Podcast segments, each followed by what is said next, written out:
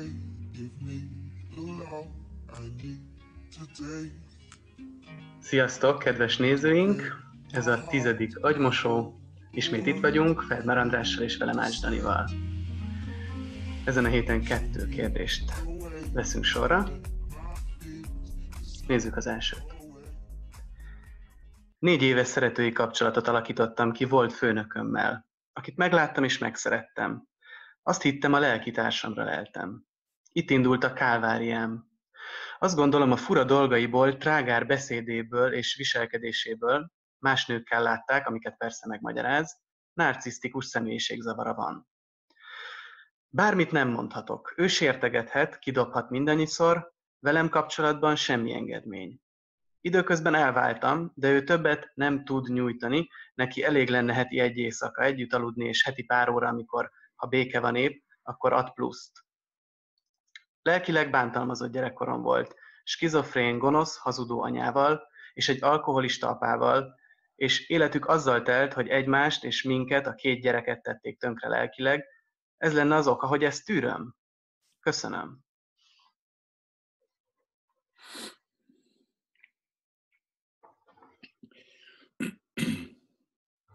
Hát menjünk lassan.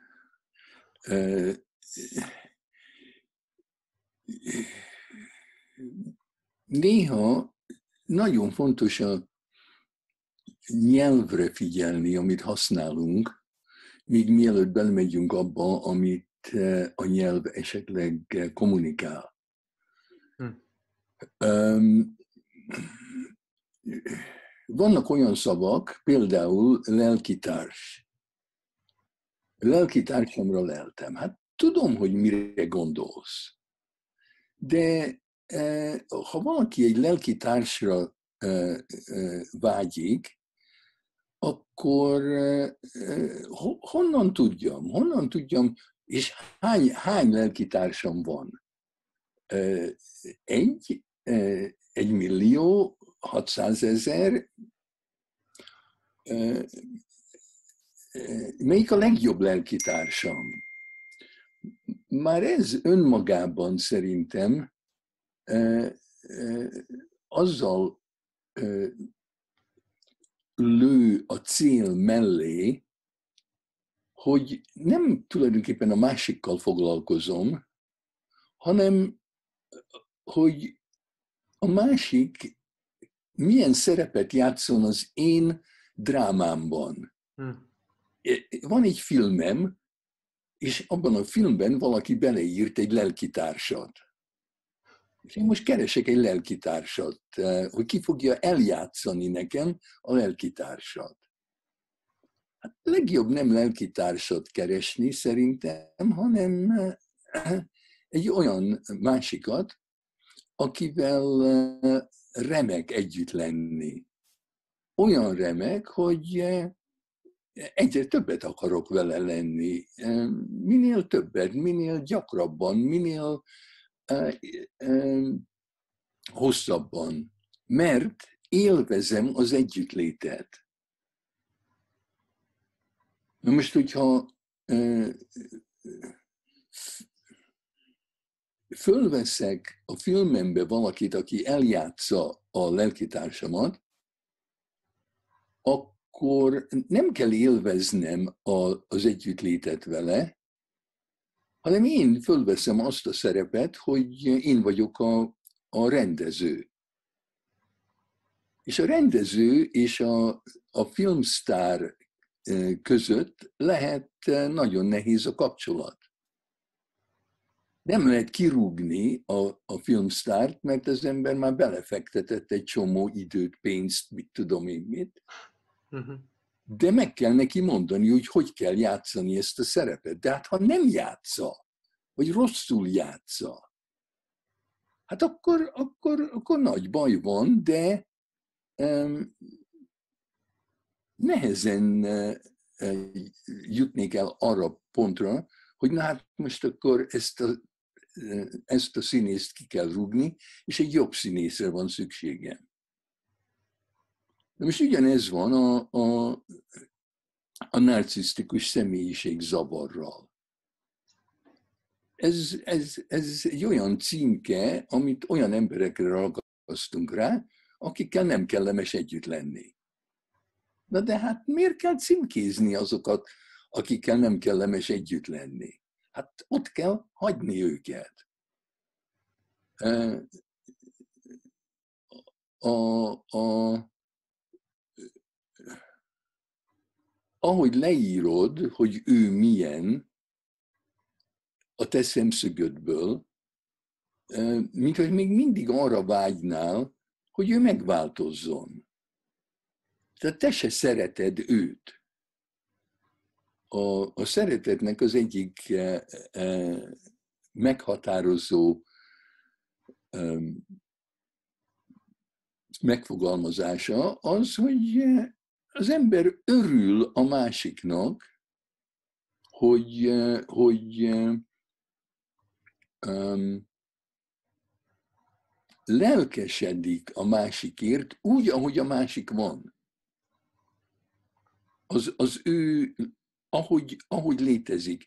És nem kívánja az ember, hogy más legyen a másik, mint amilyen.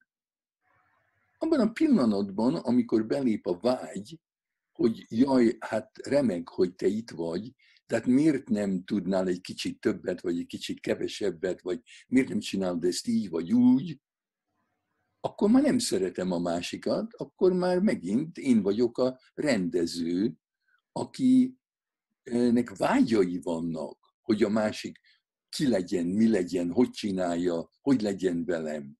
De nem szeretem. Tehát itt nagy baj van a kettőtök között, az biztos, hogyha ő azt mondja, hogy neki elég egy éjszaka egy héten veled, hát akkor hidd el neki. Nem kell címkézni őt, ha neked több kell egy emberrel, akihez közel akarsz kerülni, akkor ne faragj egy ilyen embert ki ő belőle. Szerest, de hagyd ott. Messziről is lehet szeretni, de hogyha te ötször egy héten akarsz együtt lenni valakivel, akkor keres valakit, aki lelkesen akar veled lenni legalább ötször egy héten. De ő nem. Ő belőle ez nem lesz. Miért, miért is akarnád? Tehát aki, akinek ő elmondja magát, ő úgy, ahogy van, ez ő. És a legegyszerűbb nem a patológiába menni, hanem hát vagy szeresd, és örülj neki úgy, ahogy van, vagy hagyd ott. Millió férfi van, aki um, valószínűleg egész másképp lenne veled, mint ő.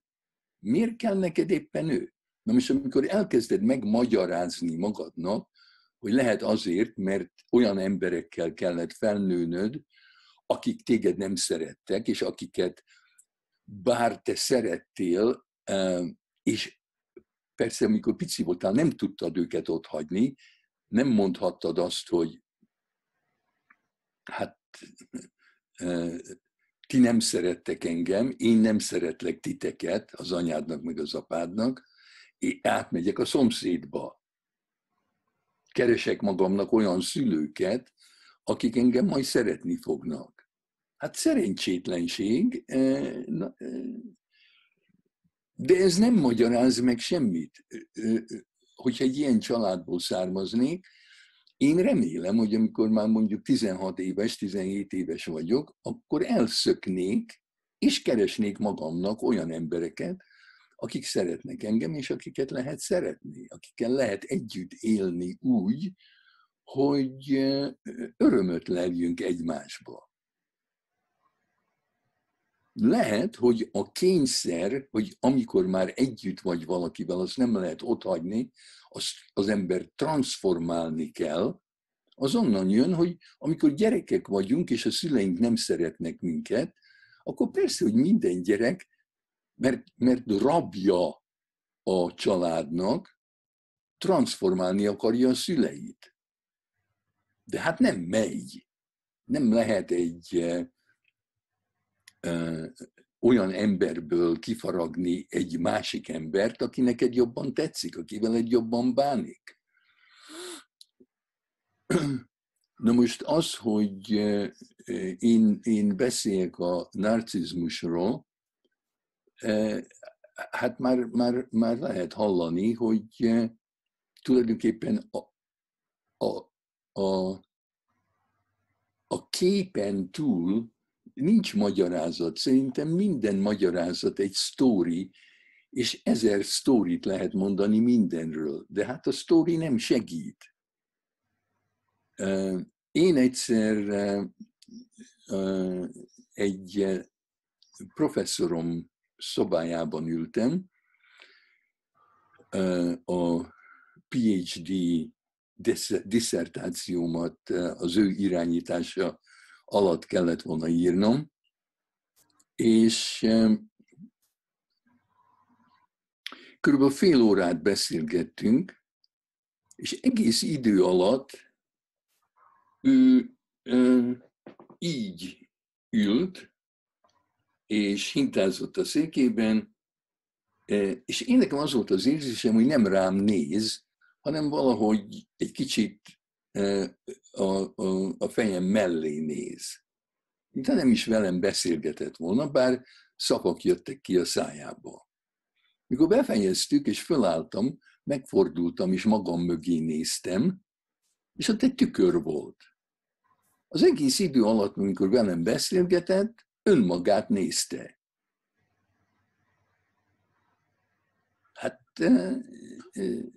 ez nem segít a kapcsolaton, a mi kapcsolatunkon. Vannak egészen finom, disztingváló dolgok, ami, hogy ez nem az, és, és itt egy nehéz dolog van, hogy én, engem érdekelhetsz te. Hogy te tényleg érdekelsz engem. Hogy téged szeretlek, vagy e, utánad érdeklődöm, rád figyelek.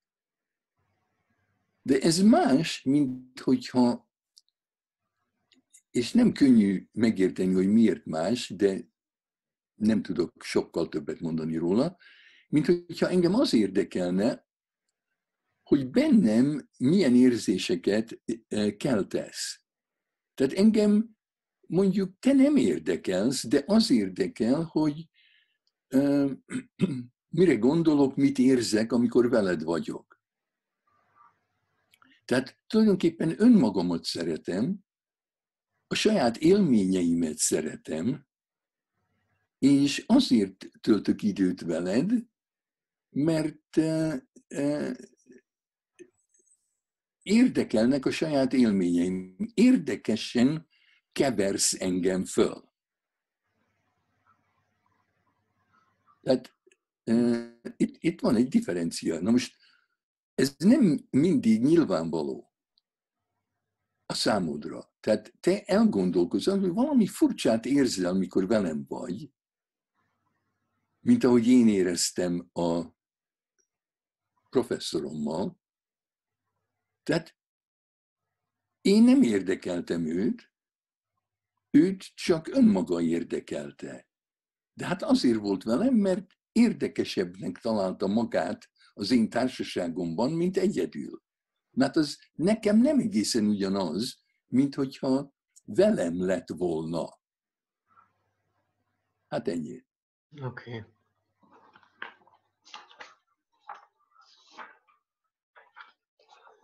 A következő.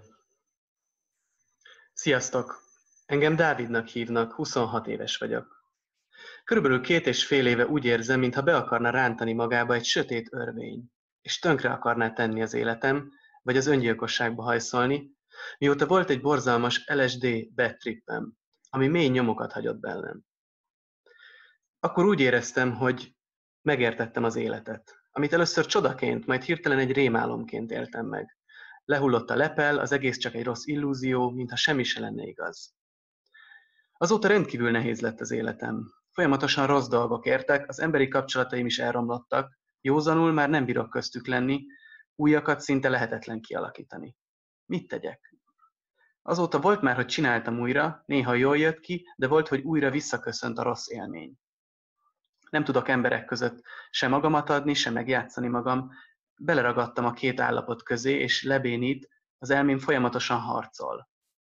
Gondolkoztam, hogy veszek egy nagy adag, nagy tisztaságú DMT-t, és egyedül egymagamba elfogy, elfogyasztom. Aztán pontot rak ennek a végére, de picit tartok, hogy végleg megbolondulnék, és bent ragadnék egy hamis téveszmében. Vagy talán elég lenne, ha pénzügyileg egy olyan jó helyzetbe kerülnék, hogy elég hatalommal rendelkezzek az életem felett? Szerinted hogy lehet egy ilyen állapotot megszüntetni?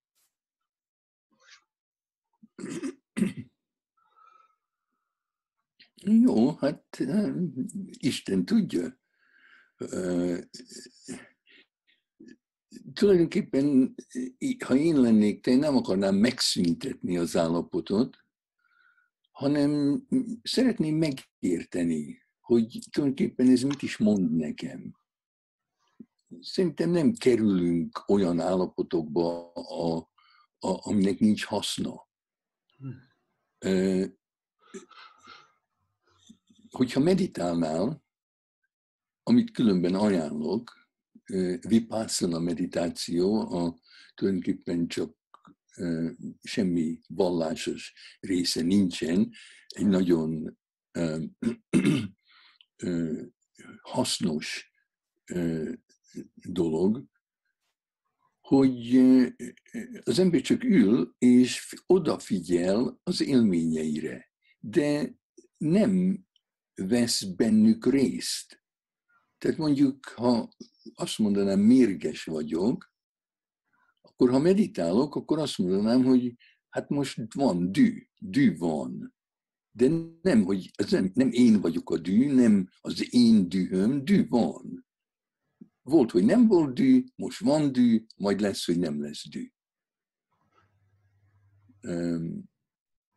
És ha elkezdenél meditálni, akkor hát most van ez a tudatállapot, van ez a sötét örvény, volt, hogy nem volt, volt, hogy nem lesz. A félelem az, hogy az ember beleragad abba, amiben van.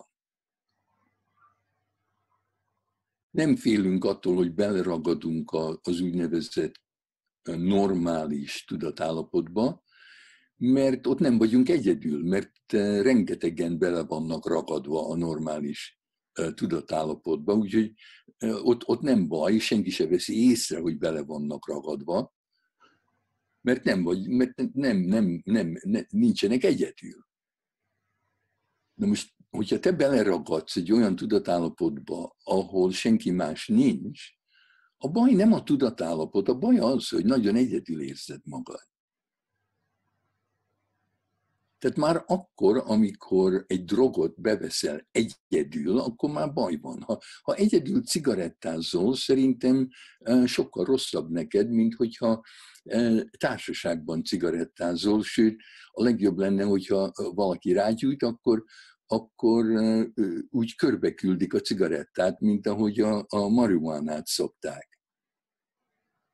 Mert akkor van közös élmény, akkor van communion, akkor nem vagy egyedül, akkor részt veszel valamiben, amiben mások is részt vesznek. Hát ennél jobb nincs. De te nem veszel részt semmibe, te beleragadtál önmagadba egyedül. Valószínűleg, hát nem vagyok benne biztos, nem ismerlek, de valószínűleg um, valamire emlékeztél. Az LSD gyakran visszaviszi az embert olyan pontokra az életében, ahol nagyon megijedt, ahol valami borzasztó történt. Az például, aki fél attól, hogy megőrül, szerintem már egyszer megőrült. Nem, mi nem tudunk félni olyan dologtól, ami még nem történt meg. A félelem mindig valamitől való félelem, ami már megtörtént. És az ember attól fél, hogy jaj, meg még egyszer meg fog történni. Szerintem pici korodban, és gyakran szerintem pici gyerekek megőrülnek, ami azt jelenti, hogy szétesnek. Van egy olyan fázisa a, a felnövésnek, amikor még nem integrálódott az egyén. Például, hogyha nézzel pici babákat, akkor lehet látni, hogy néha teljesen a, a, a szájukban vannak. Mikor szopnak például, akkor a, lábuk, a lábukban nincsenek, játszhatsz a, a, lábukkal, és azt se tudják, hogy van. Aztán amikor szarnak, akkor a seggükben vannak. És akkor a, a szemük úgy e, e, látod, hogy nem is néznek ki a szemükön, mert az minden figyelmük a seggük lukánál van. Mert most éppen szarnak, és ez egy óriási élmény. Tehát egy, egy, egy kisgyerek darabokban van. És csak később az anyja karjaiban, az anyja ölében válik egyé. Tehát nem a gyerek tartja magát össze, hanem az anya tartja a gyereket egyben. És az anya nem ijed meg, amikor a gyerek egy sötét örvény tudatállapotába esik, hogyha az anya nem türelmetlen, hanem megvárja, míg ez elmúlik, amíg a gyerek másra figyel, hát akkor semmi baj, a gyerek megtanulja, hogy, hogy nem kell izgulni. De ha az anya akarja, hogy gyorsabban változzon meg a gyerek tudatállapota, mint ahogy megváltozna normálisan, akkor a gyerek is megijed. Tehát te valami ilyen eh, dologra emlékszel, és hát szerintem ebből a tudatállapotból úgy jöhetnél ki, hogy beszélgetsz, és együtt vagy valakivel, akivel érdemes együtt lenni, mert tulajdonképpen az egyedüllét az, ami bánt, semmi más. Valaki olyasmi, akiért érdemes ott hagyni ezt a tudatállapotot, hogy vele legyél. Valakivel, akivel érdemes beszélgetni, valakivel, aki esetleg eh, meg tud ölelni annyi időre, hogy eh, inkább arra figyelj, hogy eh, milyen jó valakinek a karjaiban lenni, jobb, mint beleragadni az örvénybe. Valami hamisságról is beszélsz, hát emlékszel valami hamisságra. Hogyha az a nő, aki az anyád volt, az anyát játszott, az a férfi, aki az apád volt, apát játszott, és egymásnak eljátszották azt, hogy ők férj és feleség, hát akkor egy hamis világban éltél, ahol neked egy gyereket kellett játszani. És most arra emlékszel, hogy hát ez milyen rossz. És most nem tudod, hogy kit játszál. Hát lehet, hogy a válasz az, hogy ne játszál senkit. Hanem csak mondd, hogy mi van. Valakinek, akinek van türelme ahhoz, hogy veled legyen, ne hagyjon együtt. Úgyhogy nem, nem, egyáltalán nem ajánlom, hogy DMT-t vegyél be egyedül, mert az megint ott, ott, ott egyedül leszel, és az egyedüllét az, ami fáj, amikor már megtalálod, hogy hogy legyél valakivel, egy másikkal, akkor már minden más. Köszönjük szépen, András! Köszönjük nektek is, kedves nézők! Jövő héten ugyanitt találkozunk. Sziasztok!